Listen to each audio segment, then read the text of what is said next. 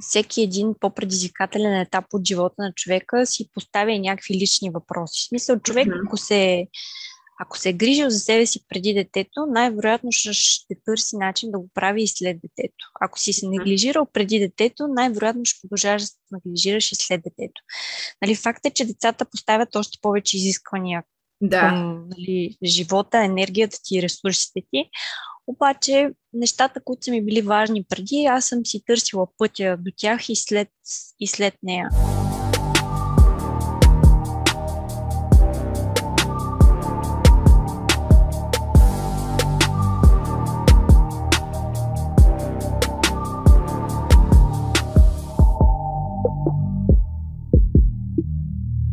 Здравейте на OBS подкаст! Вие сте с поредния епизод на нашия подкаст, платформата, в която си говорим за здравословно хранене, навици, начин на живот, физическа активност, фитнес, за всички любители на фитнеса.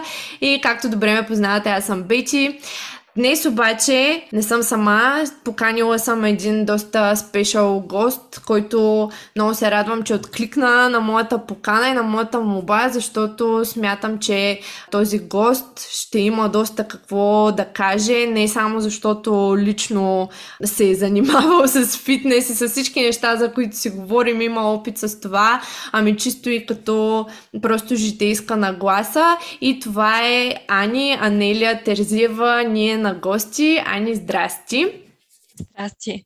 А, първо искам наистина и, и лично към теб, понеже не ти казах преди малко, но наистина да ти кажа благодаря, че си отнемаш от времето. Знам колко е заед живота на една мама, която непрестанно така се опитва наистина да даде най-доброто от себе си. Та, в тази насока благодаря ти, че прия поканата. Изключително много се радвам, че си поговорим на разни темички, които смятам, че и хората ще, има, ще имат интерес и полза, не само интерес, да чуят и да чуят разни неща от теб. И аз много благодаря за поканата. Това ми е първия подкаст, така че сигурно ще е интересно. Освен това, мисля, че и двете споделяме такова натурално желание да споделяме опит. Така че а, да ако, ако не беше така, да. нямаше толкова хора да те познават и теб. То се усеща, когато човек го прави някакси с желание и когато го прави от uh, задължение. Um, да. За тези... Сигурна съм, че повечето хора, които слушат, знаят коя си, но може ли с две изречения все пак да се представиш от твоя гледна точка? Да. Ами казвам се Анелия Тързиева, както Бети вече каза. Някои от вас сигурно ме познават от а, YouTube канала ми, който беше с насока фитнес, здравословно хранене и начин на живот, специално насочено към жени, които биха желали да се занимават с този сил спорт. Mm-hmm. А, сертифициран персонален треньор, макар че не е активен и не практикуващ към момента, като също така съм и сертифициран а, треньор в насока предродилен и следродилен коучинг. Mm, да. И може би нещо странично интересно, тъй като казах, че съм неактивен треньор, то сигурно да. ще стане въпрос за това, но като цяло, нали, като професия съм продуктов менеджер, така че аз се занимавам с разработката и така, м- реализацията на софтуерни продукти, както и на физически отскоро. Много яко и за всичките тия неща се изискват доста лични качества, които аз много, много оценявам в хората и харесвам и много обичам да се общувам с такива хора, защото това са хора, които за мен имат изключително богат набор от а, скилове и умения, които са необходими в а, всички тези отделни сфери, защото те отделни сфери, както си имат неща, които са специфично нали, във всяка една сфера се използват, така имат и работи, които взаимно могат да бъдат интегрирани от едната сфера в другата, например комуникацията с хората, организационните умения, креативността, Абе, много-много са нещата и да, ако стане на въпрос, ще те помоля по-нататък да споделиш малко повече за това, но аз лично искам да кажа още нещо. Реално Анелия е една от, понеже аз следя фитнес пространството още от преди да завърша училище. Бях започнала да тренирам някъде в 9 клас, което вече не знам коя година е било. Но ти беше като цяло една от първите фитнес дами в YouTube, които и социалните мрежи цялостно, които даваха така информативен и полезен контент, който не беше просто показване на тренировки, защото имаше и други жени с сайтове, с блогове едно време, които поднасяха полезна информация, но тя не беше представена по такъв начин. Наистина мога да кажа, че в България беше една от първите, които въведаха този стил на представяне на информация чрез хем по-информативни видеа, хем по-стил влогове, по-да е интересно да показваш нали, обстановка и по-лична, така да се каже, а не просто да. някаква тренировка в зала, примерно. А, как изобщо мен, мен въпросът ми е по-скоро личен тук, защото и аз се занимавам с контент creation. Как изобщо се реши да започнеш този канал едно време? Еми точно това, което ти сподели, беше една от основните причини, че нямаше съдържание на български язик в тази насока, особено видеосъдържание. А, сега да. винаги е имало треньори, които са опитвали да се маркетират по някакъв начин, но аз не започнах като треньор, аз започнах като фитнес-любител. Да. Фитнес-любител жена, а още нали, по-нишово. А, тогава по, по това време а, много консумирах съдържание в YouTube, което беше от чуждестранни блогъри. Mm. И много ми харесваше стила, харесваше ми това, че е много а, персонално, че е много реалистично, че някакси те въвежда в това как наистина изглежда живота на един човек, който се опитва да спортува и да се храни разумно и как го съчетава с, с всичко останало в живота си. Да. И на мен ми беше много полезен този стил съдържание и в някакъв момент си казаха, бе, дали пък не мога аз нещо да направя. А, доста време се зараждаше тази идея, докато един ден а, нали, не, не озря достатъчно. В интерес на истината, единственото, което ме спираше, беше това, че аз, популярните ютубери, то във всяка сфера е така най-вероятно, но популярните фитнес инфуенсъри обикновено са жени с много добра генетика да. и жени, които изглеждат наистина много добре. И аз, сравнявайки с тях, а, нали, в много голяма степен смятах, че няма какво толкова да застана пред камера и да говоря за моя опит, при положение, че няма как да блесна с някакво страхотно тяло. Това ми беше основната пречка. А, нали, тогава бях и по-малка, по-незряла. нали, yeah. от, оттам идваха и тези, тези страхове и този начин на мислене. А, но когато започнах да правя видеа, те между другото почнаха, за всеки един човек, който ми влезе в канала, може да види първите видеа, да види колко непрофесионални са, как стоя нервна пред камерата, как не са добре нарязани, как нали, не, са, не са супер качество. За времето някак си минавам през различни етапи и се подобряват нещата. Обаче ам, с времето всъщност видях, че съм права, че, че моята интуиция, че такова съдържание на българския пазар липсва, а има потребност за него, беше вярно. И имах много позитивен отклик от жените, които го гледаха, което пък ме мотивира да продължавам да го правя. И всъщност започна така като едно хоби, като желание да споделям. В едно от първите ми видеа го казвам. аз започвайки преди колко? Бях на 21. Това е даже не мога да го сметна. преди 12 години, започвайки да тренирам, да. А, всъщност бях почти винаги сама в залата. Ние с тебе сме тренирали в една и съща зала да. доста дълго време и там бях сама почти, какво почти, всъщност бях сама винаги. В по-големи зали също бях сама много често. А нали сега вече не изглежда точно така нещата, но тогава се чувствах доста самотна и исках всъщност наистина да намеря самишленички, то жени, които тренират така както аз, обичат спорта, mm-hmm. обичат желязото, обичат тежестите, не влизат в залата просто да размятат ни розови гирички и да се изпотят. И нали исках просто да си намеря среда. Между другото, много си права, защото аз в тази зала не съм те виждала, защото аз не живея в България тогава. Да. Всъщност реално. И... Но когато аз започвах също да тренирам, когато аз ходих, бяхме единствено аз, моята треньорка единствено мъже в залата, защото аз съм от Шумен, от малък град, там пък още повече може да си представиш как това нещо. Това ще е било, значи аз съм била девичка с Боже, и аз вече, не знам, 2010, 2010 някъде. Да. Смяташ на живо е много така. Да, не, не, не, абе, абе, и аз, смисъл някъде буквално, както ти каза, 12 години, нали, нещо такова, което все още, особено в малките градове, предполагаме още било по-засилено това нещо. В смисъл фитнес и жена, двете е, едно плюс едно, няма много малко хора това нещо изобщо го разбраха.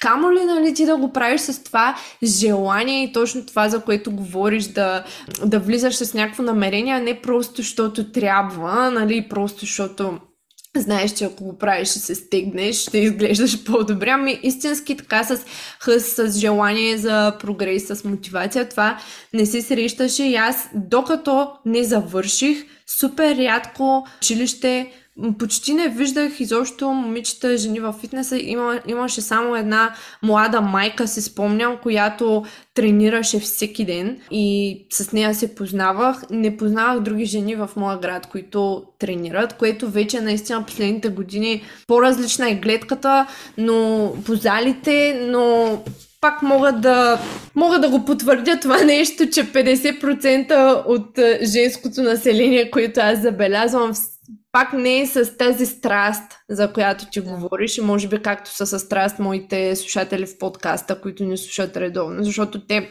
подкаста не е толкова голям, масивен като публика, въпреки че има доста слушания, но по-скоро е по-насочен наистина към хората, които имат страст и по-дълбоко отношение към този начин на живота, ако мога така да го кажа. Така че да, в смисъл, представям си тази самотност, която си изпитвала много добре, познавам за какво говориш. Ами то, аз казах, нали, че съм започнала на 21, но тогава започнах да се занимавам сериозно с фитнес. Но си спомням, да. примерно, едно от първите ми влизания в фитнес зала беше на 16 години. Тогава бях си хванала едно гадже, което беше бодибилдър. Аз сега не знаех какво е това, но беше много, нали, нацепен. Да. И той ме вкара в залата и си спомням, сега нямам някакви кристални спомени, но си спомням, че ми предложи да направя една лежанка. Той, той толкова си е можел и си е знаел, ама ме сложи на лежанката и тръгна да ми дава 20 кг лост. Аз казвам, толкова си е можел. При което на мен това ми се стори абсолютно непосилна тази тежест. Аз със сигурност щях да се затисна, ако не и нараня но така да помогна ми. Тогава аз много се стреснах от железата и си казах, да. боже, това не е за мен. Аз влязох в залата да ходя да тичам на пътечката. Аз си отивам на пътечката, там е моето място и последваха примерно едни 5 години, в които тренирах с Синди с 2, с 2 кг гирички вкъщи и ходих в залата за да правя кардио. Класическа да. история. Но на 21 започнах да работя с треньор в зала, присъствено, mm. с желанието нали, да ставам кросфитър. И тогава вече нали, добих коража и, и подкрепата да видя, че нито е страшно, нито е непосилно за една жена да тренира силово. И че няма да станеш хълк. Аз никога не съм се притеснявала от хъл... на това е, това е може би нещо интересно, да. ама пък то е иронично в някаква степен, защото аз никога не съм се притеснявала от хълкове и аз това бяха моите... На мен един от първите ми идеали беше Christmas Abbott. Не знам дали си я чувала. Тя е а, много известна кросфитърка и ако я видиш, да. Тя е много набита и много така нацепена. Аз много и се кефих. Кефила съм си и на други жени, които изглеждат като нея. И много исках всъщност да стана точно такава. Yeah. Само, че се оказа, че моята структура, особено за натурално да. трениращ атлет, изобщо не предразполага. Аз имам тънки китки, тънки Кост, глезени, да. мъничка съм, не качвам лесно mm. мускулна маса и така или иначе да. не, не, не стана не стигнах до там, но това беше пък едно от моите желания. Виж. Да, виж как хората са различни. Всеки понякога се случва така, че искаме точно нещата, които не са ни така генетично толкова заложени. Аз а, последните години точно върху това супер много се замислях, че реално човек трябва да си трябва някъде си сега ще използвам една английска дума, ембрейсне автентичността и своята генетика и да, да я цени, защото аз, примерно в миналото, аз съм споделяла, сега няма да влизам в подробности, но при мен най-лошите периоди с кофти, разстроена връзка с храната и така нататък е идвало от желанията ми да имам супер изчистен кореми плочки Което и до ден днешен, да, аз това нещо мога да го постигна и вече ми е по-лесно да го показвам, защото просто имам повече количество, нали, мускулна маса, но и до ден днешен ми е трудно да се поддържам нон-стоп изчистена. Просто не, нямам генетична заложеност за супер изчистен корем. Това съм го споделяла много пъти, защото Реално има хора, които просто, включително аз съм го правила това, вкопчваме се в неща, които просто ни отнема малко време да осъзнаем, че дори да ги постигнем дългосрочно ще е много трудно да, да ги поддържаме или пък, както примерно е било в твоя случай, да, има хора, които не се накачват мускулна маса малко по-трудно. И цялостно самото им тяло, дори калата, той също е така. Той е с а, тънки китки, костната му структура не е голяма. Просто самото тяло не е предразположено към това да носи огромни количества мускулна маса. Нали, да го ами да. Той, между другото, не съм го виждала на живо, но си изглежда цепен, не знам. Той мисля, е че много... не е много висок, нали? Не, не е много висок.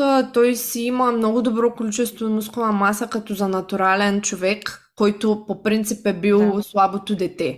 Защото той наистина е бил слабото дете. Но вече, даже и с него точно това си говорихме днеска, че от един момент нататък вече други неща започват да стават по-важни и това нещо, ако си го постигнал в така по-млади години, наистина имаш много плюс пред останалите хора, просто защото от една възраст нататък вече имаш 100 000 други фактора в ежедневието, които нали, ти влияят. Ти много добре знаеш. Да. No BS Chalk. 100% премиум магнезиев карбонат от No BS Fitness. Абсорбира влагата и подобрява хвата. Подходящ както за фитнес и стрит фитнес любители, така и за катерачи. Стилна и удобна за пренасене котия, която позволява лесно съхранение на суровината.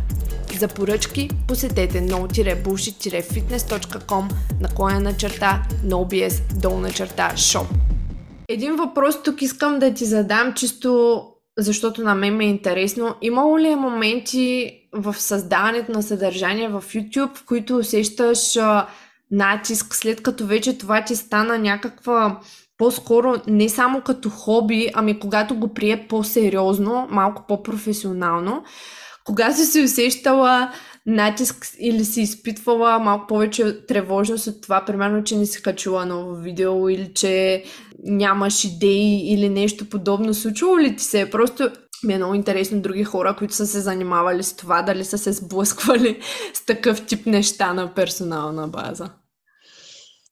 Ами да, аз в началото започнах много неамбициозно, като абсолютен любител само че с времето и с растежа на канала mm. а, започнах нали, да виждам, всъщност да започна, не да виждам, започнах да се интересувам как работи алгоритъма на YouTube, как бих могла да бъда все по-добра в това да подбирам темите, да ги представям така, че да достигат до сърцата на потребителите и всъщност да имат все повече гледаемост и все повече продължителност на гледането. Да. А, и всъщност нещата много почнаха да се променят. На първо място трябва да кажа, че аз започнах да го правя а, отгоре на нормалната ми ежедневна работа, както да. и ти. Да. И всъщност имах възможност да го правя, защото нямах деца тогава, бях в нали, не, не изискваща връзка, имах времето и така в началото не ми пречеше да работя след работа, да работя уикендите, mm-hmm. да работя винаги. А, не се чувствах изтощена от това. Но само в началото, нали? Само в началото, да. да. А, в последствие си казах, ами добре, аз ако ще имам такива високи стандарти върху себе си и това колко сериозно приемам YouTube канала, аз трябва да го превърна в а, източник на доход, иначе това няма как да го поддържам. То просто мотивацията ми няма откъде да идва. И тогава всъщност реших, че аз не искам да съм инфлуенсър, от, от, нали, от, облъснах вариантите за това нали, да печеля през реклама или пък да печеля с гледаемост, това в България не е възможно. Да. А, и ми остана опцията да започна да предоставям коучинг услуги. Mm-hmm. Като, между другото, по това време аз си мислих, че това ще ми доставя страхотно удоволствие, просто защото темата е стара за мен, защото създаването на съдържание в тази тема много, много ми допадаше.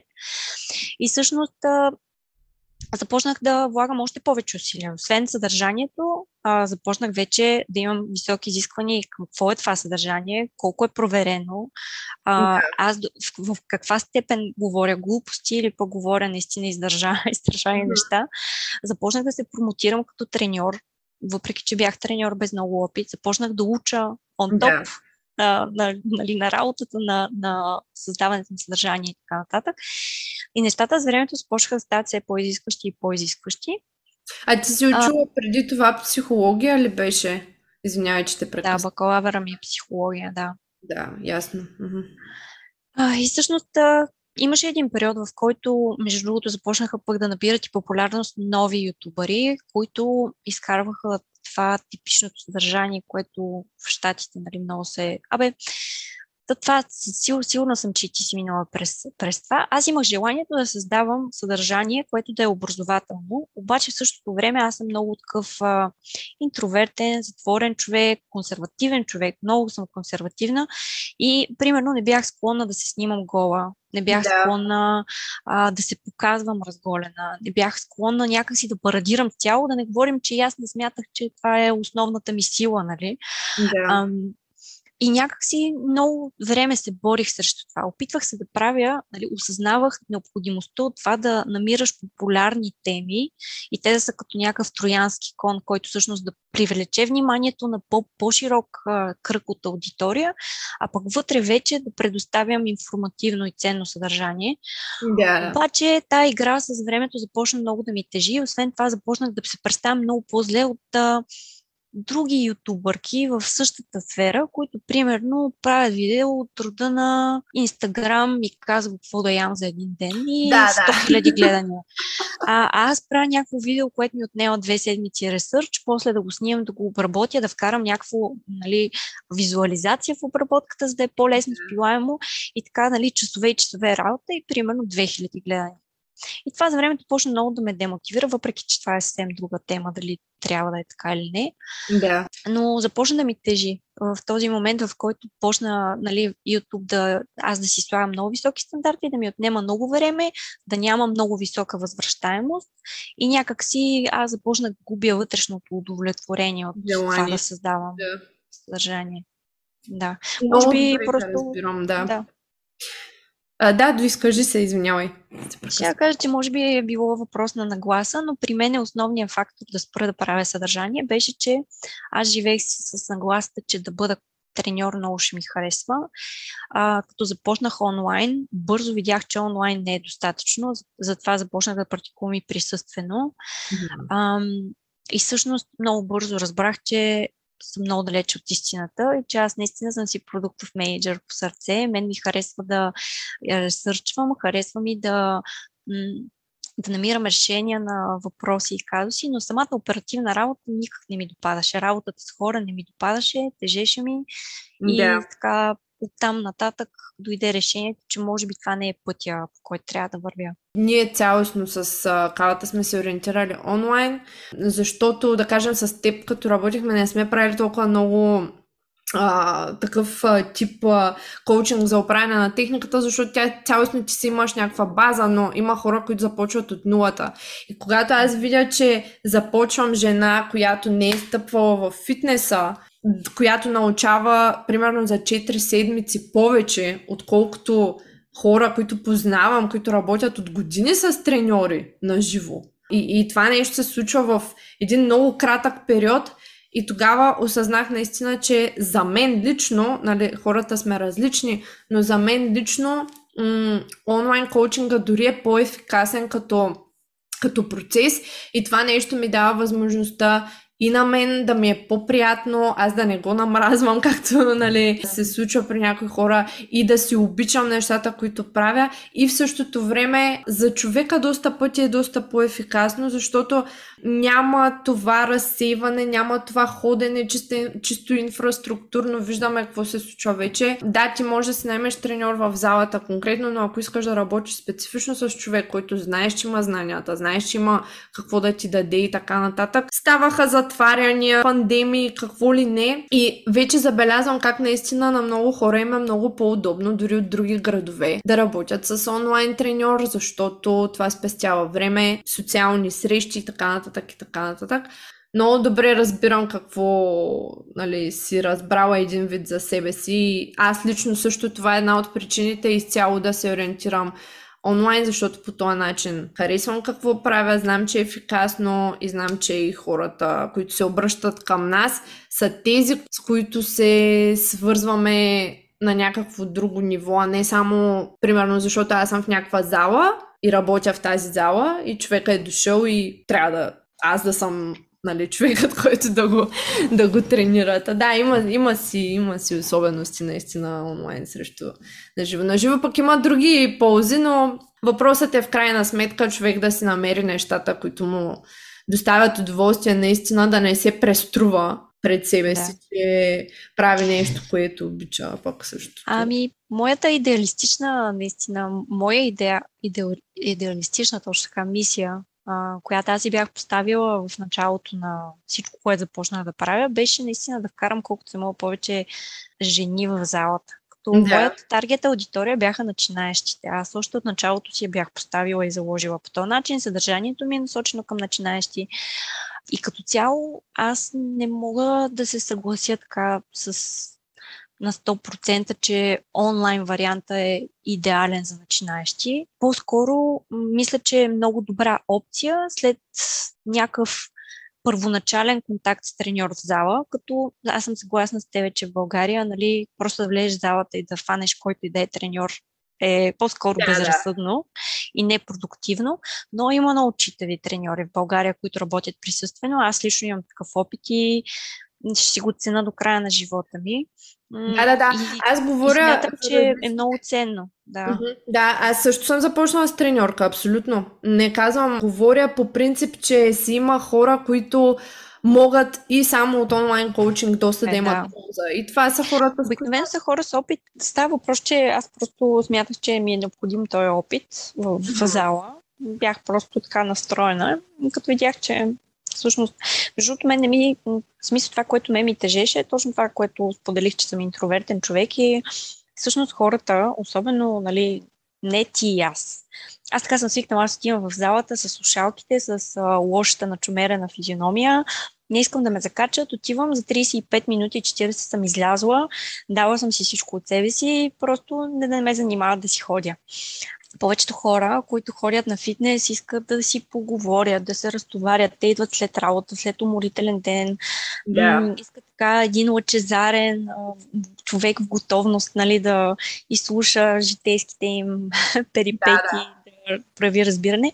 Аз изобщо нямах този капацитет, това страшно много ми изморяваше и дори така се чувствах вътрешно напрегната, че хората, с които работя, нямат няма моето ниво на мотивация, че се разсейват, а, че скъртават и така нататък. И въобще да. разбрах, че всъщност наистина нямам качествата, за да съм това е тази позитивна фигура, която аз имах в моя опит. Да, разбрах какво имаш предвид. Просто професиите са си различни и наистина всяко нещо си изисква качества, които...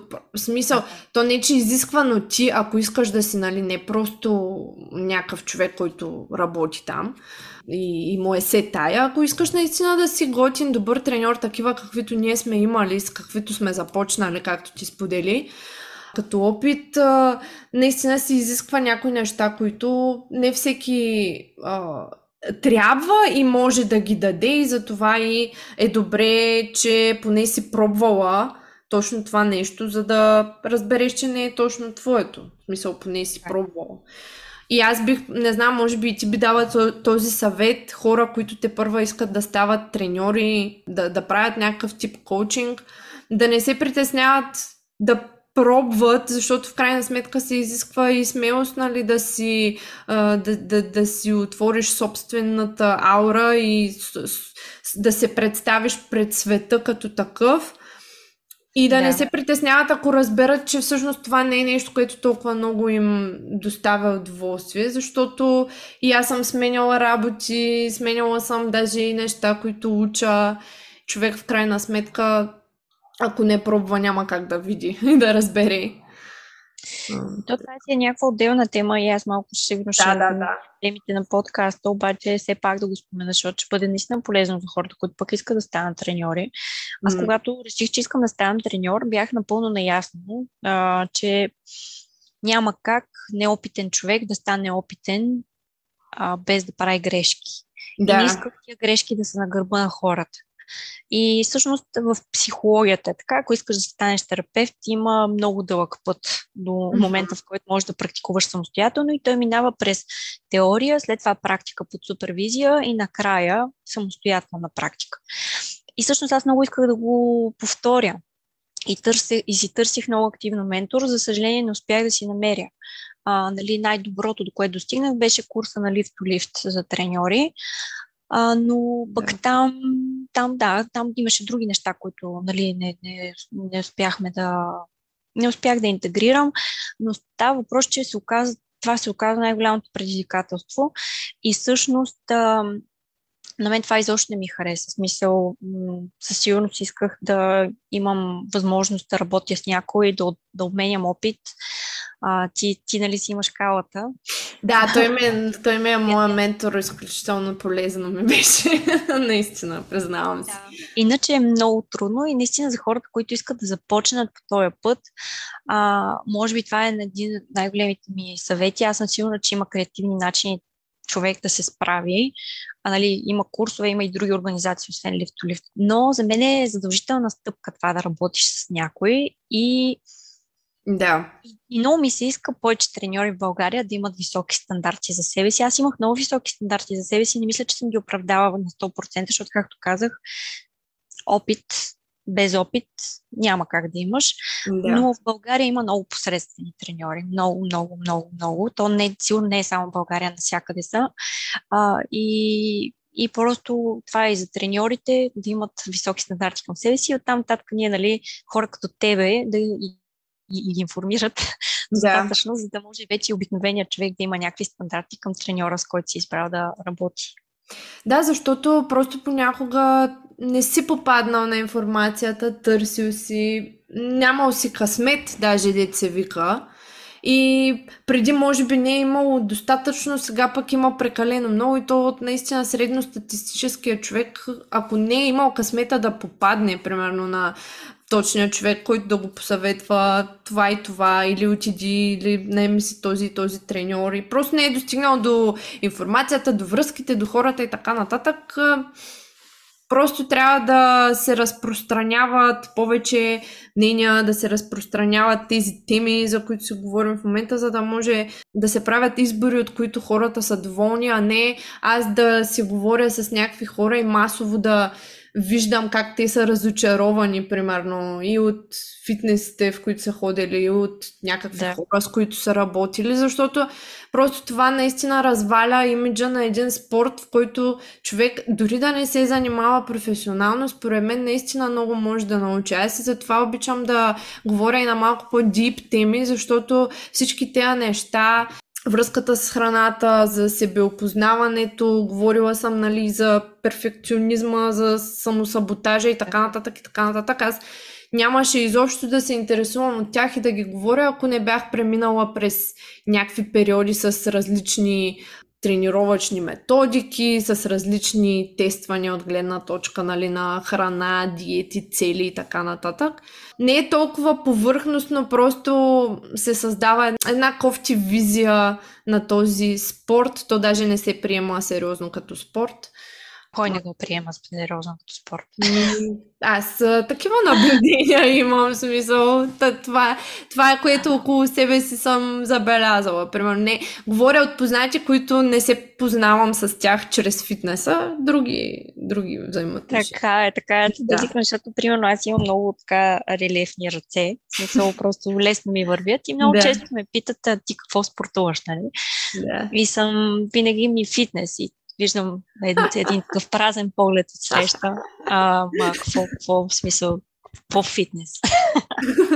Ма смисъл, ходиш на тенис и фитнеса, нали, ходиш там да си подобряваш тениса или какво? Да, но такова генерално неразбиране. Какво, какво значи това спорт ли е? Я кажи сега, какви, какво друго ти ходиш, ходиш на тенис по принцип? Принцип, от, отскоро начинаеш съм от една година ходя на тенис, покрай мъжа ми, той е по-сериозен mm-hmm. и ми предложи така неговата, той си има една мечта един ден да, да играем семейно. Да. А, а пък аз бях в, една, в един период, в който реших, а, че не е лошо. Като цяло mm-hmm. да, да се опиташ нали, да аз не го приемам като спорт точно. В смисъл не като тренировка, то по-скоро е като освояване на някакво ново умение. Да. И това винаги е полезно. Да. За мозъка, за, за, за виталността, за желанието да учиш нови неща и така нататък. Затова почнах, но се оказвам много сложно. Много да, труден спорт. Една от най-добрите ми приятелки е тенисистка и от нея много неща знам за тениса, защото тя се и състезава, ходи по турнири и така нататък. Та, знам, че не е никак, никак лесно, дори като умения самия спорт. Аз също съм се учила малко и знам за какво става въпрос, мисля, преди години ходила съм. А малката бях видяла, че сте я водили на някакъв тип плуване, предполагам и там се опитваш да интегрираш а, различни неща от гледна точка така и на физическа култура. Беше споделяла нещо, просто не се сещам сега точно. Първите месеци, да, да, първите месеци, аз първите 7 месеца аз успях да, да бъда в майчинство около 7 месеца и, и се върнах на работа на половин работен ден, но тези първи 7 месеца бяха много предизвикателни с много неща, ама едно от нещата беше монотонността. И всъщност аз търсих варианти, в които мога да правя нещо с бебето, защото ти като цяло си върна с бебето. Няма да. смисъл навсякъде е с тебе. И трябва да намериш някакви занимания, които да те разнообразяват и да ти носят някакъв социален елемент а, с бебето. И тогава посещавах всякакви детски класове, като най-много ме вличаха те, които са свързани с моторно развитие едно от нещата, които правиха, беше плуване за бебе, другото беше нали, тези The Little Gym, Kindy Root, това са такива програми за развитие на моторните умения на бебенца, на малки mm-hmm. деца. А, но го правих по-скоро за себе си и за нея. А, да. Като тръгна вече на ясла, преустановихме тези неща, то просто не остава време. Тя или е болна, или е на ясла. Да. а, но със сигурност аз съм абсолютно сигурна, че един ден а, и тя, и нали, бъдещите ни деца ще, ще бъдат физически активни. В смисъл, тя като стане на 3 години, ще започнем да й даваме възможност да пробва различни неща и ако прояви интерес към нещо, със сигурност ще й дадем тази възможност, като ме ми се иска да е някакъв спорт, нали? Не, не държа да е фитнес, аз да. го приемам като нещо хигиенично, като нещо, което всеки човек трябва да интегрира в живота си, като минето на зъби, да. като разумното хранене, да съня и така нататък. А вече спорта си е друго. Да, факт.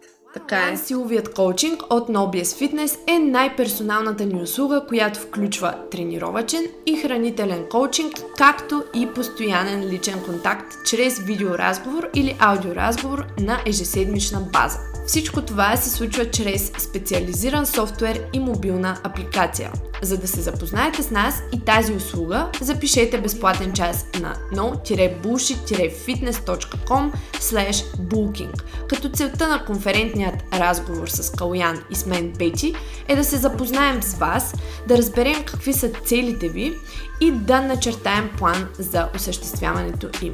Също така ще ви обясним какъв точно е работният процес за one-on-one силовия коучинг. www.no-bullshit-fitness.com отдел услуги one-on-one силов коучинг. Малко, може би, вече да преминем и за живота като мама. Твой живот като една мама. Ти казваш, правих го и за нея, и за себе си. Първото нещо, което ми дойде да те питаме това е една много дълбока тема и сега всеки си има нали, лично мнение, но какво е твоето мнение относно това, че майката все пак трябва да не забравя и че тя има някакви нужди, както каза за това, примерно, нали, с фитнеса. Ти си си тренирала най-малкото в къщи, доколкото знам, нали, mm-hmm. в началото, че човека като индивид, като майка, за да може и да е адекватен спрямо детето си, не трябва да забравя, че и той е една единица, въпреки че вече живота ти коренно се променя? Ами, тя е много такава широк, широка тема и според мен е всеки един по-предизвикателен етап от живота на човека си поставя някакви лични въпроси. В смисъл, човек, mm-hmm. ако се ако се е грижил за себе си преди детето, най-вероятно ще, ще търси начин да го прави и след детето. Ако си се неглижирал преди детето, най-вероятно ще продължаваш да се неглижираш и след детето. Нали, факт е, че децата поставят още повече изисквания да. към нали, живота, енергията ти ресурсите ти. Обаче, нещата, които са ми били важни преди, аз съм си търсила пътя до тях и след, и след нея. Mm. А, вече обаче се при мен, примерно, проблемите, които се появиха след нея, беше, че аз по принцип съм си тревожен човек да. и перфекционист. Те си вървят ръка за ръка, да. едното от другото.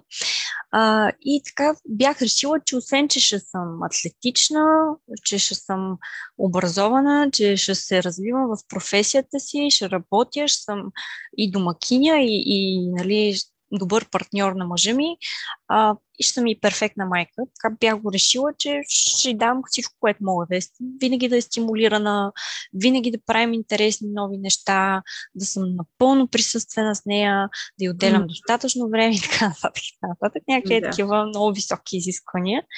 И всъщност тогава почна да бяга малко грижата за себе си, в смисъл на това, че почваш много да се изтощаваш. Да. Мисъл, какво от това, че аз тренирам и, и се опитвам да се храня добре, като нивото ми на стрес е до тавана. Да, и че ти не се чувстваш, ти просто не се чувстваш а, с енергия, не се чувстваш нормално. Буквално смисъл. Точно така. И всъщност да. сега тая игра на баланс, която се опитвам да прилагаме, е нали, да, да работя точно върху собствени си изисквания за себе си и да търся наистина нещата, които са точно ти, както дефинираш грижа към себе си. Това може да не е а може и да е просто нужда от почивка. Да си кажеш, нали, да. може, може днес да не е деня, в който трябва да тренирам, защото съм на Абсолютно. предела на силите си. Може би днес трябва да си легна место да сготвя и разни такива неща. Да, да, да, да, на 100%, защото дълбокото здраве, то не е обвързано с това нон-стоп да сме и гол-гол-гол, а такъв типаж, характер, обикновено, заедно с поставянето на високи цели, ние малко, не знам ти как си, но аз лично съм имала такива моменти, в които изпитвам съвестно, така като вина, че примерно искам сега да седна малко и да си почина едва ли не. И тия неща относно грижата за себе си и deep health и дълбокото здраве със сигурност не значи това нон-стоп тялото ти да е в този fight or flight режими или да тренира или да постоянно да прави нещо, нали, за да си най-най-най топ. Ами буквално, нали, да, да, да легнеш да си дремнеш, примерно, да си доспиш или нещо такова. Да, точно, точно така е. Точно така е. Може би единствено единственото по-интересно на периода след майчинството, и аз съм сигурна, че много хора, които са в този период, ще се асоциират, е, е това, че всъщност а, наистина ако се оставиш по течението, а, задълженията на ежедневието много по-лесно те хващат и те повличат на някъде. И всъщност, ако не си осъзнат и не си, нали, не си задаваш въпроса, наистина аз какво имам нужда, какво ме кара да се чувствам щастлив, щастлив ли съм, добре ли се чувствам, ами що съм се гръмпи, що съм се изморен, що съм се изнервен или изнервена. Mm-hmm. Нали, е такива въпроси, ако не си задаваш, наистина може да ти избяга този момент и да се неглижираш. Просто защото винаги има какво да правиш, винаги има кой да те фане на някъде, винаги има нали, нещо, което изисква вниманието и времето ти. Да. А ти каза, че си била в майчинство само 7 месеца. Да, 7 месеца. В смисъл 7 месеца имам предвид, че 7 месеца не работех. Mm-hmm. Толкова издържах и на седмия се върнах на по час, на половин работен ден, което за мен и се разбрахме, нали, имаме баба и бабата се съгласи да, всъщност тя даже тя ми предложи, видя, да. че се чувствам малко потисната от обстоятелствата, нали, ми предложи, ако искам нали, да се върна на работа и тя да помага. Те 4 часа за мен бяха рай. Много, много беше хубаво, просто защото е много хубаво да имаш възможност. Ето, примерно, аз имам нуждата да уча, имам нуждата да имам интелектуална, интелектуално предизвикателна работа през деня си, за да се чувствам щастлива. И тези 4 часа ми предоставяха тази възможност. Всъщност, ако трябваше да остана две години в майчинство, какъвто е класическия случай да. или повече, мисля, че тях да се чувствам много зле. Аз без това, това да, без това да означава, че не, не си обичам детето или не искам да прекарвам време с него, нали? защото и такива коментари имах в а, YouTube особено. YouTube коментарите а, няма да ги коментирам сега, защото това направо, нали, смисъл, тук може хората да ти дават такъв за твоя ти живот, това го знаем. Всички сме наясно с тези неща. Да, тук просто ще си замълча, защото това е изцяло друга тема.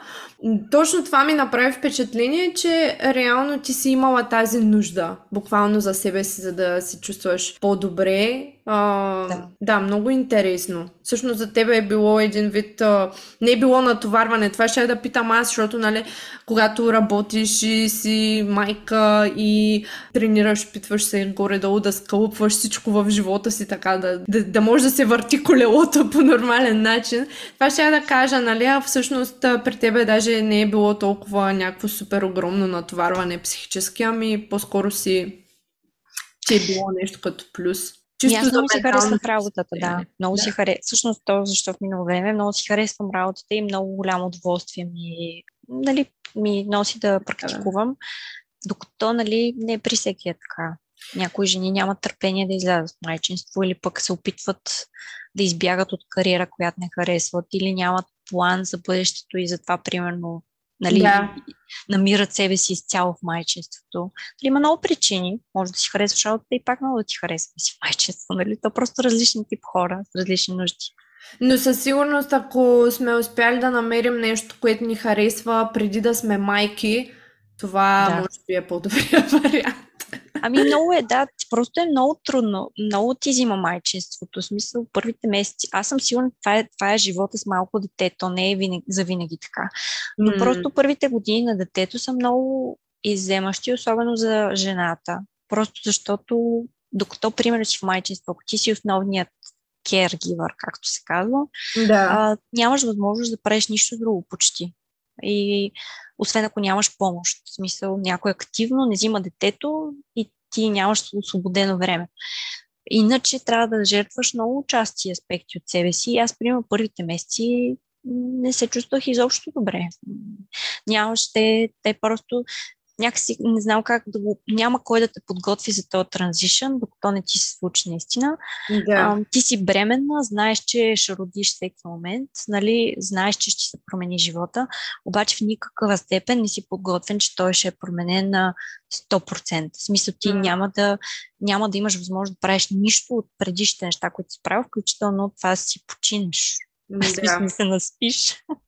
Да. Много е фрустриращо. А, буквално наистина е много фрустриращо и аз разбирам защо толкова много млади жени все повече отлагат, но както си говорихме и с тебе, не става по-лесно. За жалост. Какво да. се промени лич... специфично в насока, понеже подкаста все пак е фитнес подкаст, много ми е интересно да кажеш лични наблюдения от гледна точка на храненето, което ти стана по-трудно след като роди, от гледна точка нали, на тренировките, твоето физическо състояние, твоят външен вид, малко за тези неща да споделиш, защото съм сигурна, че това ще е много relatable и от полза на жените, които слушат. Да. Ами, със сигурност, докато се занимавах активно с фитнес, смисъл преди детето, тренирах много по-интензивно и с много по-голям обем. Нещо, да. което в момента почти невъзможно, просто защото нямам същата енергия. Мисля, много по-бързо се изморявам с много по-малко работа а, и много по-малка частота на тренировки и се изморявам просто. А, така че физическото ми натварване изглежда по различен начин. В храненето това е, мога да го кажа, че е общо валидно за всички периоди на някакви житейски промени а, обикновено се променя от към съдържание на бързи въглехидрати и мазнини. Това mm-hmm. е основната разлика. В смисъл, да. аз имах това, което ти беше, ти каза малко по-рано, беше много важна точка. Аз, когато започвах, бях на 21, айде на 23 почнах да се интересувам от хранене. И аз имах цялото време на света да се вманячавам, фокусирам и да всъщност да, да, да, да експлорвам тая част от живота ми, колкото желая. Да, да експериментираш, а, да разглеждаш, да научаваш. Да. Точно така. Mm-hmm. Сега, в днешно време, нямам идея дали ще да ми се получи, най-вероятно не. Защото, примерно, нали, казуса, по който се сравняваме, че аз много искам да премахна животинските продукти от диетата си. Няколко пъти съм се опитвала, mm-hmm. а, неуспешно, просто защото наистина ми е изключително трудно да посветя достатъчно време да си намеря рецептите, които да ме задоволяват, вкусовете, които да ми харесват, заместителите на любимите ми неща, които да ми харесват и така нататък. И просто се провалям. Но, а да кажем, че преди бременността аз знаех достатъчно за храненето, така че да знам общо взето кои са основите, които работят за мен. Белтъчини, фибри, а, максимално непереработени източници, нали, когато заупотребя или се храня малко по повече навън с външна храна, нали, след това да си намирам баланса, когато преяждам, да, точно да, така, да. когато преяждам, след това нали, да, хран, да се храня малко по-обрано и така нататък, вече бях изградила те основните навици. И са те супер се... важни, те са в смисъл, то е много важно това да си ги знаеш тия работи реално Точно за себе така. си. Точно така. Mm. И всъщност след като родих, ние а, това, което се промени, беше, че първи три месеца разчитахме изцяло на кетеринг, понеже нямаше кой да готви. Mm-hmm. А, смисъл, ядяхме само отвън храна. И какво се промени? Обикновено, като ядеш отвън храна, тя има повече мазнини. Аз продължавах да, да си подбирам нали, белтачини и фибри като основни а, нали, стълбове в храненето. Обаче оттам нататък нали, имаше и много такива нежелани мазни, които по принцип аз не добавям в храненето си. И другото, което беше в резултат на недоспиването и на умората, беше желанието за захар. Да. Като аз, не, честно казано, не съм се борила много срещу тези неща, защото имах в смисъл а, всяка контрола върху храненето изисква волеви ресурс. А да. пък а, ранните месеци на майчинството са много голям товар върху волята на една жена. И всъщност аз нямах капацитета и имах нали, реалистичен, реалистичния поглед на това, че няма се справя, ако се опитам и, и това да контролирам. И това да контролира. Най-много да ти дойде още повече а, стреси чашата буквално съвсем да прелее. да, да почна да преяждам всяка вечер да. и да, да търся, да, да си кажа, да, да фърля кърпичката и да кажа, еми, майната, нали, не да. се справям, дай сега да почна съвсем да не се справям. Факт. Тези неща, които ти си научила за себе си преди майчинството, от гледна точка на това да инвестираш в това да разбереш кои неща, кои храни работят за тебе, какво ти дава тази устойчивост във времето, което можеш да го поддържаш. Поне да. си го знаела. И когато не всичко е било в кавички перфектно, защото за мен перфектно хранене няма и аз с хората, с които правя nutritional коучинга, реално това е първото, което им казвам. Правила и перфектно хранене няма нещата зависят от това ти какво искаш в крайна сметка нали, да постигнеш като баланс в храненето си. И самия факт, че ти си инвестирала в това нещо, да го научиш а, за себе си, все пак според мен ти е дал изключително много, защото в такива периоди, в които знаеш, че може би не всичко е перфектно, ти все пак имаш някаква база, която малко или много ти помага горе-долу да ги така застопоряваш нещата, смисъл от тук, от там.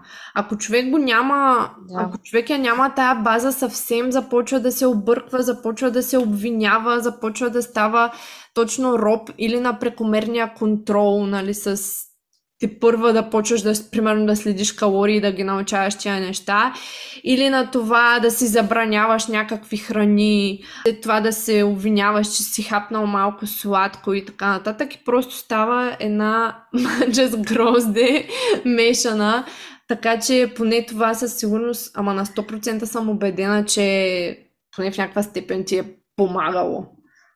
Особено ами, в началото помагаше ми, песна ли сега, за да съм абсолютно прозрачна и искрена. Точно в началото, след родих, аз бях много така, въпреки че аз имах много проблеми с бебето първо, които ми изземаха фокуса, mm-hmm. с нейното хранене, нейния сън, нейните колеки и така нататък. Но като цяло, нали, от някаква атлетична жена с сикс-пак, аз бях а, като бремена 6 месец, така се прибрах от родилното. Вярно с 5 кг отгоре бях, но аз съм 1,65 кг от атлетична девойка, нали, изглеждах като леко закръглена девойка. Да, и, и това много ми тежеше. И аз началото mm-hmm. нали, имах и тая амбиция да го променя. Нали, м- имах, имах дори, нали, как да кажа, не, неразумието да си мисля как ще започна да траквам калории. Аз даже си свалих mm-hmm. нещо, което не съм ползвала от години. И, и бях решена как ще почна да траквам, но просто много бързо ми просветваше, че това изобщо мисля, че не съм всичкия си, че това няма да се случи сега. И че просто, нали, колкото и съм нетърпелива, да. не може всичко сега. А, и всъщност с времето работех повече не върху, нали, когато нещо ти тежи в средата и искаш нещо да промениш, имаш два варианта, или физическите обстоятелства да промениш, или да почнеш да си работиш върху нагласта. Аз да. в този период първоначалния можех да направя само второто. Mm-hmm. Нали, с успех. Да, да.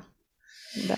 Ами не, аз имах предвид а, точно, че как да кажа, може би не се изразих правилно, не че си успявала едва ли не поради факта, че тези неща си ги знаеш, имаш а, това образование и този опит, един вид да си всичко да ти е, пак казвам в кавички, перфектно и по време на първите месеци след раждането, а по-скоро, че си си, ето, имала си си едно на ум, какво е реалистично и какво не е реалистично и в крайна сметка, в, е... знаеки човек, че този период нали, ще премине се в един момент, детето ще порасне и така нататък, ти имаш, когато вече имаш малко повече капацитет и енергия и ресурси, които можеш да влезеш, имаш все пак някаква база, към която можеш да се стремиш. Тоест, примерно, знаеш, че е добре да, да имаш някаква, дори да не е огромно количество протеин, че все пак трябва да имаш някакви източници, нали, примерно на белтъчини през деня, че е добре да имаш някакви фибри през деня. Някакви такива базови неща, които всъщност и до ден днешен много хора, колкото и странно да звучи, Абсолютно. просто се объркват много. Много се объркват. Ами аз в личния си живот, нали, хората около мен, които имат проблеми с килограмите, те най-често допускат точно тая грешка. Нали, аз това никога не съм го правила, просто защото от години не го правя. Нали, когато си изтощен, когато си гладен, когато си решил, че ще, ще прегрешиш или че ще си позволиш повече, нали, никога не съм решавала, ми дай сега да ям а, паста с а, сметана, след това десерт, да пия алкохол и да те да знам, да изям втори десерт и на обяд, следващото хранене да ям бургер и да. пържени картофки и бира и нали, в смисъл, а, винаги съм търсила този баланс, нали, а, да ям макс, нали, да направя възможно, възможно, възможно най-добрия избор, който да не е нали, всичко най-лошо. А, нали, всяка си е решил, mm-hmm. като си изморен, дай нали, да, си, да се натъпчеш на макс с възможно най-високо калоричните опции и най-нездравословни. Да, и цялостно то разстроеното хранене е съвсем друга тема, няма да влизаме сега към това нещо, но ти спомена за калориите. Между другото, въпреки че аз съм човек, който а, цялостно прави хранителен коучинг и така нататък. С изключително малко хора работим с точно следене на калории и аз, между другото, дори като така супер а, мотивиран и нахъсан човек, който гони някакви резултати, когато бях на двете работи, когато снимахме съдържание, имах разговори с клиенти и така нататък и така нататък, местих се от едно място на друго, фирма, на друга, както и да е, усещах, че този допълнителен фактор с контрола с калориите ми дава само негативи и до ден днешен използвам си го като някакъв инструмент тук-таме, но не ми е нещо, което едва ли не ще определи резултатите ми и как се храня. Въпреки, че знам, че и това може да е нали, един супер полезен инструмент, просто защото си мисля, че хората, поставяйки си го това нещо с следенето на калории, така да се каже, по-стриктния контрол, за много повече, особено за жените като нас, както ти добре знаеш, които са по-тревожни, по-така си имат Високи очаквания. Високи очаквания, точно така. Това нещо даже в един момент може да ни играе по-лоша, по-лоша шега, отколкото да ни помага.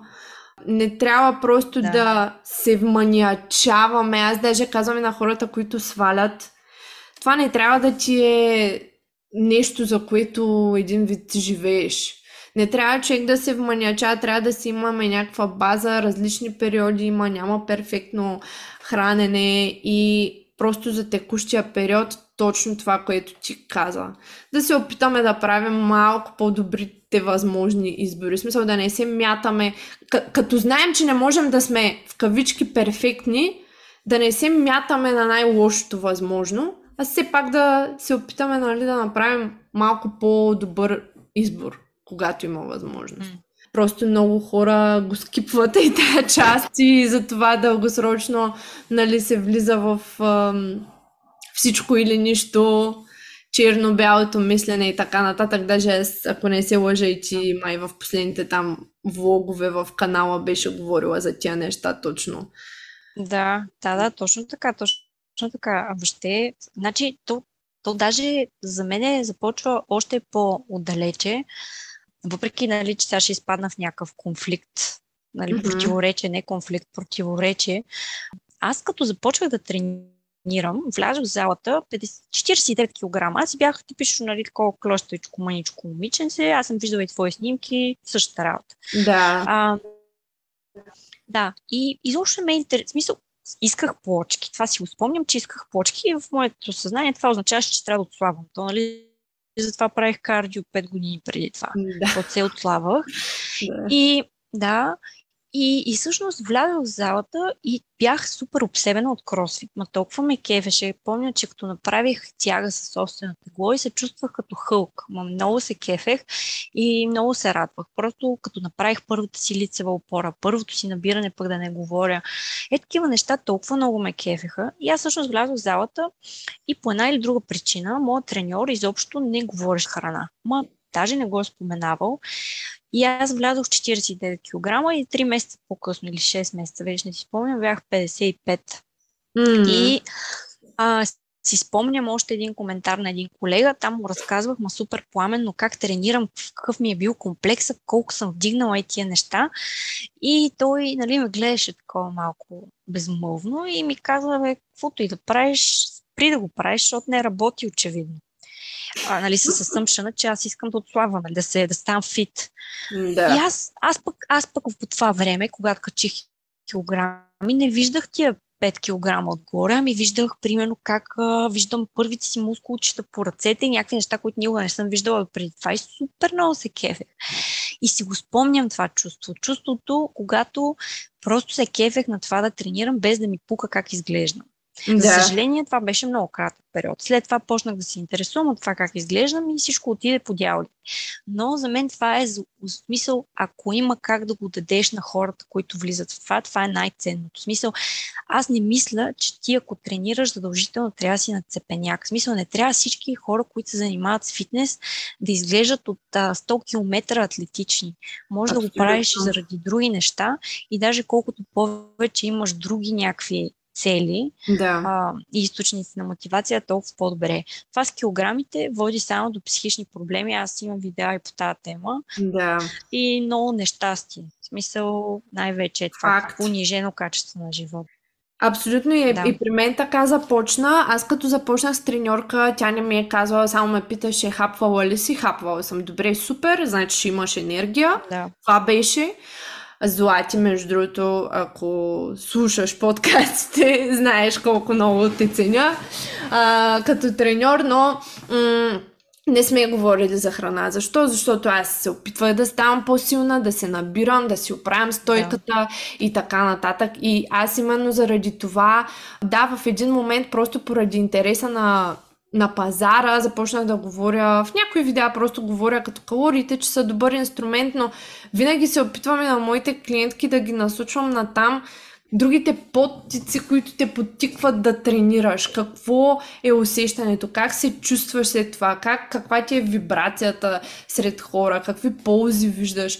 Просто защото аз лично също съм по този път. Започна да тренирам не за външен вид. В един момент смених посоката изцяло, не знам как се случи, не си спомням. И тогава започнаха да стават кофти работите. И после ми отне супер много време да се просто да си сменя на обратно на гласата на там, на където трябва. Мене на работа, просто хората, казвах им, че се занимавам с фитнес и първата им реакция беше вече в корпоративната среда, след университета, след това. Първата им реакция беше, ами ти имаш ли преса? Да, а, ами ти имаш ли преса? И, и такъв тип коментари, като почнах да се срещам, осъзнах колко много натиск има едва ли не върху фит хората, че то е само отслабване, че то е само външен вид, че то е само начина по който изглеждаш, а не е така. И наистина благодаря, че го сподели това, защото и аз съм супер привърженик на тази идея, че на първо място трябва да поставяме други цели и усещания от фитнес, а не външния Nobius Woman е онлайн платформата ни специално за жени, в която получаваш персонализиран коучинг и персонализирана фитнес програма на своя компютър и мобилна апликация на телефона ти чрез нашия софтуер за съвместна работа. Nobius Woman включва мобилно приложение и десктоп софтуер, женска фитнес програма, поправяне на техниката, хранителна стратегия, която включва калории, порции и първоначален примерен хранителен план и подкрепа от Бети. Nobius Woman ти предоставя възможността да работиш с екип от обучен стартинг стрен треньор и лицензиран Precision Nutrition консултант по хранене. Бети и Калян ще актуализират програмата ти, ще следят техниката ти от видеята, които изпращаш чрез платформата. 149 лева на месец, линк долу в описанието. Има един инфлуенсър, който аз много харесвам. Той е един от а, малкото инфлуенсъри, които смятам, че си заслужава да се следват. Джон Смит. Мисля, че как се каже Джон Смит, да. И той има едно много готино рилче, в което казва нещо много вярно. И това е, че нали, топ инфлуенсърите, топ популярните коучове, м- нали, не винаги е така. Сега вече в днешно време има все повече изключения, такива като него, които стават популярни с съдържания, не заради външен вид, но да. а, топ изглеждащи, изглеждащи добре треньорите в индустрията, изглеждат по начина, по който изглеждат не заради това, кое знаят, а всъщност mm. нали, казват нещата, които казват, че са решили да бъдат треньори, точно защото нали, изглеждат по определен начин, имат гена за това. А, и, и оттам идва този предразсъдък и това изкривяване, което винаги страшно ме е дразнило. Просто защото има, винаги е имало. Аз може в периодите, в които дигала стой, стой, в смисъл, дигала съм два пъти а, моето тегло на тяга за, за повторения, дигала съм три пъти моето тегло на хип тръст. Въобще имала съм някакви много такива за, за мен значими силови постижения. Винаги е имало дама, която влиза и он, нали, от вратата има три пъти по-голям задник от моя и а, плоско коремче, просто защото е на 22 или защото такъв е гена, или защото просто има супер пропорции. Да. И, и после, нали, тая матка почва да продава някакви тъпоти или пък да се, да се маркетира като треньор. И хората почват да я следват, а пък ти и аз трябва да, да вадим от 5 кладенеца вода за, за допълнителни 5 лайка, примерно. така, без, да. без да те обиждам, ти изглеждаш страхотно, просто нали, разбираш за, за, за, за, за какъв тип хора говоря. Абсолютно, да. А, и оттам идва това изкривяване. И мен това страшно ме дразни и аз винаги много съм се, много съм се кефила на хора като теб. Защото а, всъщност с теб можем... А, аз знам, че ти това, което правиш, го правиш, защото нали, първо съм се запознала с тебе и съм слушала подкаста и съм се запознала с начина по който мислиш и знам, че наистина нали, храниш любов към тежестите и знаеш какво говориш. И, и второ, просто го няма този акцент, ти не постваш всеки ден снимки с а, преста си. Нали, да. В смисъл и, и какво от това? Пак имаш завидни силови постижения, имаш а, много силов прогрес със своите клиенти нали, и много хора, които те следват и те слушат с причина, очевидно. И това трябва повече да го има.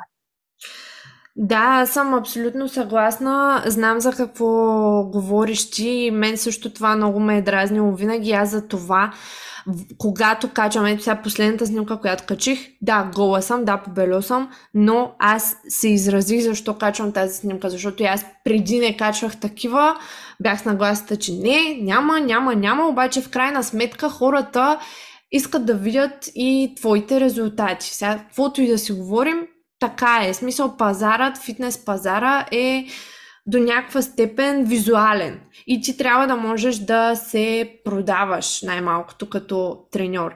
Но аз какво написах? Аз показвам прогрес. Аз не се снимам просто константно всеки ден тялото и пресата и неща, които са ми дошли така просто, нали, като генетично. Да, аз може генетично да съм по-предразположена към това да качвам мускулна маса от други хора, но пък генетично не съм предразположена към това да чистя мазнини.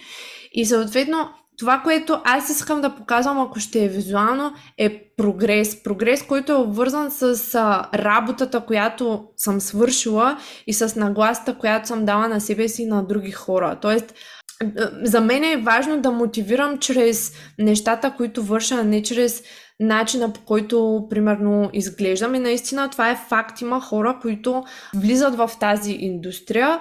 Дори аз имам такъв познат, който логиката му беше, всеки ме пита, примерно, как съм си направил преста, да взема да пусна едва ли не програма или там нещо си. И на глобално ниво, не говоря само за България изобщо, се влиза в тази индустрия точно защото, примерно, човекът е по-предразположен да създава такъв вид, че, нали, той знае всичко и го е постигнал, защото много знае, което не винаги има нали, общо. В смисъл, има много хора, които изглеждат добре, които даже не тренират, ако трябва да сме честни. Има такива хора просто. Та, и мен това много ме е дразнило, но в крайна сметка аз си казах, че за мен е важно да се свържа с хората, които просто имат акъл и са наясно, защото аз така или иначе не мога да съм толкова от полза на хора, които не ги разбират тия неща, колкото мога да съм от полза на хора, които знаят за какво си говорим и имат акъл и разбират, че нещата не за всеки седят така, както за този инфлуенсър, дето се снима преста всеки ден, примерно. Все пак, важното е човек да си намери мястото, въпреки че има много неща ма в индустрията. Моля те, разкажи ми всъщност за, точно за диастазата и как ти подходи към това състояние и с упражненията и с цялостно нагласата си към себе си и така нататък. Сега ще бъдеш тиха, нали? Тук си има компания вече. Обаче за, за диастазата, да, сега ще кажа. Ами диастазата е много... В смисъл, аз преди да родя нямах много... В смисъл, имах очевидно познанията от сертификационната програма на Girls Gone Strong, която беше в Pre and Post Natal Coaching. Да. А, и там вече знаех, че общо взето 100% от жените развиват диастаза под някаква форма по време на бременността. Само, че аз много се надявах, че след като родя по някакъв магически начин, там моята диастаза ще се затвори до 100% и корея ми ще изглежда по същия начин, като преди да родя. обаче, обаче не стана така. А, и, и всъщност, въпреки че аз започнах много рано да правя рехабилитация на диастазата, много поетапно, плавно и методично, постигнах някакъв резултат, но не я затворих на 100% и до ден днешен имам диастаза и много от съдържанието, което съм поствала в Инстаграм, например, е свързано с това. Да. И понеже нямам много време да се обяснявам като поствам, съм срещала въпроси от рода на, ами, що не си харесваш толкова корема, нали? Защото аз поствам неща от рода на, ето, нали, дори когато не съм яла, ам, дори когато съм тренирала и така нататък, корема ми никога не изглежда напълно плоса, както преди. Или пък а, нали, показвам как изглежда диастазата, показвам как да я разпознаеш, как, как да си я откриеш и така нататък. И съм срещала коментари от рода на ами като не си харесваш толкова много корема, що не направиш нещо по, въпроса. А аз изобщо не поствам с такава цел. А, по-скоро във връзка с това, което казах, аз имах нереалистични очаквания и до ден днешен срещам страшно много приятелки, които ми казват, Мани, аз май имам диастаза и трябва да почна да тренирам и да правя нещо по въпроса. И аз съм, да, това би било чудесно. Нали? Най-вече от гледна точка на функцията на корема за стабилност и за нормално ежедневно движение, за да се чувстваш добре, да нямаш болки в кръста, да имаш правилна стойка и така нататък. И много полезно да работиш върху диастазата след раждането или върху заздравяване на ядрото. Да. И да се научиш как да си... Много жени изобщо не знаят как изключително трудно е да им обясниш как да си стегнат корема. Mm-hmm. В смисъл, много е, много е предизвикателно дори това. И, и всъщност, дори това да се научиш да направиш, е, да правиш, би било страшно полезно за повечето раждали жени, защото със сигурност има натоварване и стрес върху ядрото и е по-отслабено след раждането. Но а, ето аз тренирам, храня се разумно, много физически активна съм, имам сравнително изчистен корем и въпреки това имам диастаза. И някои неща след раждането просто не могат да се променят. В смисъл, да. аз имам много добра активация на ядрото, сега, когато тренирам, в повечето случаи, освен при много голям товар, нали, успява в голяма степен, както преди да родя, а, нали, ядрото ми издържа на натоварването да. и ме държи стабилна и съответно кръста неутрален, но въпреки това имам диастаза и, и просто някои неща трябва да ги приемеш mm-hmm. като промени. Моя, моя основ, моето основно послание в Инстаграм, примерно, беше с, с, с желанието да покажа на жените, че някои неща просто не се променят, дори и да си физически активен и да, да направиш правилните неща. Между другото, тук малко по- по-дълго, обаче а, това си го мислих нали, за себе си. Моите наблюдения са, че жените с къс торс, като нас двете, uh-huh. а, в повече, по-голяма степен имат а, по-голяма диастаза. Или да. то има логика в това. Нали? Имаш по-малко коремно пространство за бебенцето и съответно okay. корема трябва да е по-издаден напред. Има жени, които са с а, обратно дълъг торс и къси крака. Нали? За, тяхното, за техните пропорции, които пък много бързо прибират корема. Mm-hmm. Mm-hmm. И, и просто това в много голяма степен е и а, нали, ген, и а, физи, нали, физиология. Антропометрия, да, и физиология. Антропометрия, да. Точно така.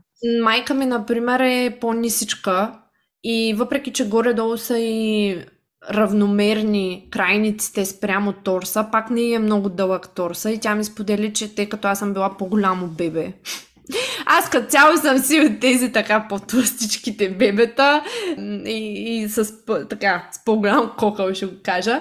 Но тя ми сподели, че примерно при брат ми не е имала чак толкова разширяване, но при мен е просто самото пространство, което аз като бебе съм заимала е било повече. И са и се разширили най-долната част на... Не, че са се разширили, но самите ребра даже, как деца вика, леко са се разширили едно от друго. И аз наистина го забелязах това, защото тя ми показваше една нейна рокля от а, малко преди сватбата, т.е. преди да забремене с първото си бебе, аз не мога да я облека.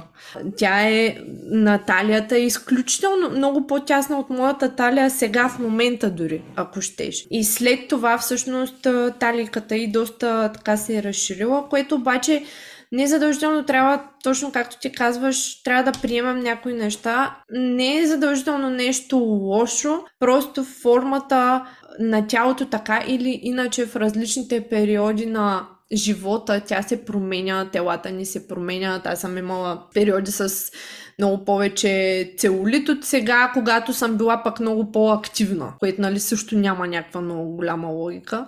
Може би наистина е добре човек, който тренира и се храни, да го каже това на слушателите, че има някои неща, които пак ще опрат до начина по който ние се виждаме и на нашата си нагласа и че просто трябва да ги приемем. Защото реално не винаги можеш да промениш абсолютно всичко по себе си, което е... Абсолютно. Това е част от работата. И, и то ти засегна и други нали, аспекти. То диастазата е само една от промените, които може да настъпи.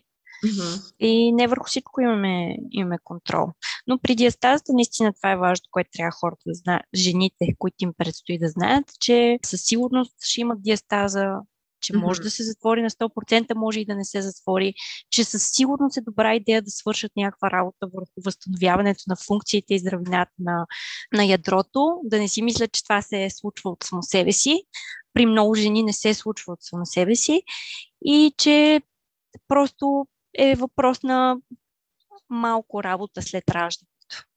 Да. Е, винаги е добре, нали, човек да се настрои така, че да направи каквото може и оттам нататък с... Смисъл, със сигурност е по-добре все пак да се опиташ да правиш, да си изградиш контрол, да правиш някакви по-специфични упражнения. Даже знам, че ти си показвала в Инстаграм, в някои от постовете. Но там нататък отново опираме до тези очаквания, че не може да човек нали, да, да бленува за някаква форма, ако вижда, че нещата се случват супер бавно и че не са на 100% нали, реалистични и само да си такъв, е, ми то никога няма да стане, е, ми то аз а, или аз не ги правя нещата нещо както трябва, или такова, просто да, да приеме някои факти, колкото и да е кофти.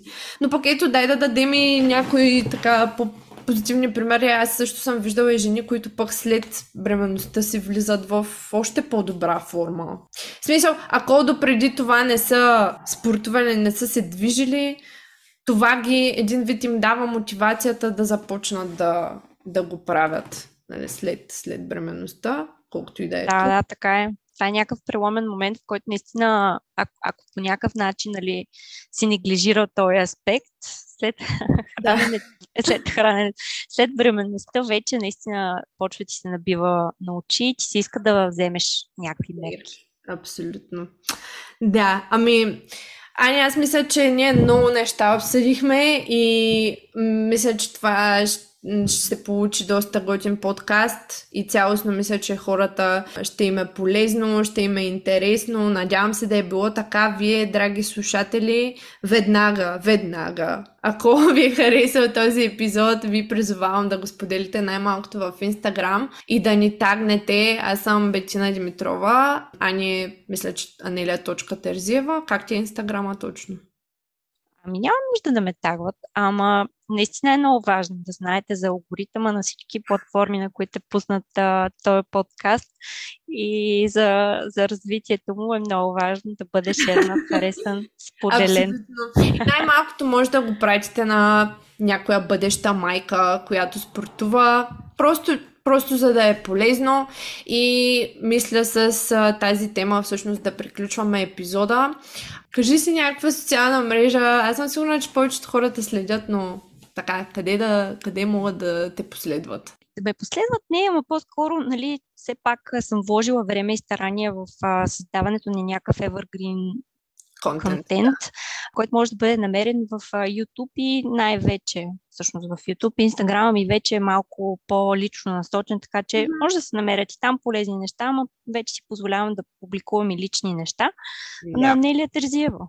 В YouTube, да. А, YouTube. Има, има много готини полезни видеа за всички, които са по, някакъв, някаква случайност, огромна, са пропуснали този канал. Ами, благодаря ти, Ани. Аз ще си направя call to action накрая. Пак казвам, ако слушате този подкаст, а не го следвате, shame on you, отидете и веднага цъкнете follow в Spotify или в SoundCloud или от платформата, от която ни слушате, Apple Podcast, iTunes, където може да ни слушате. Също така можете да намерите всички линкове към нашия сайт, към нашите коучинг услуги. Пуснала ще пускам вече и готови програми, няколко седмични за тези от вас, които не желаят или нямат нужда от личен коучинг. Така че линковете са долу в описанието на този епизод. Ани, благодаря ти и ти пожелавам успехи за напред, много щастливи, ползотворни майчински дни и не само майчински, цялостно дни. И аз много благодаря за поканата, за хубавия разговор и аз пожелавам много успехи на OBS и да растете все така заслужено. Благодарим. Хора, това беше от нас. Чуваме се в следващия епизод. Чао, чао. Чао.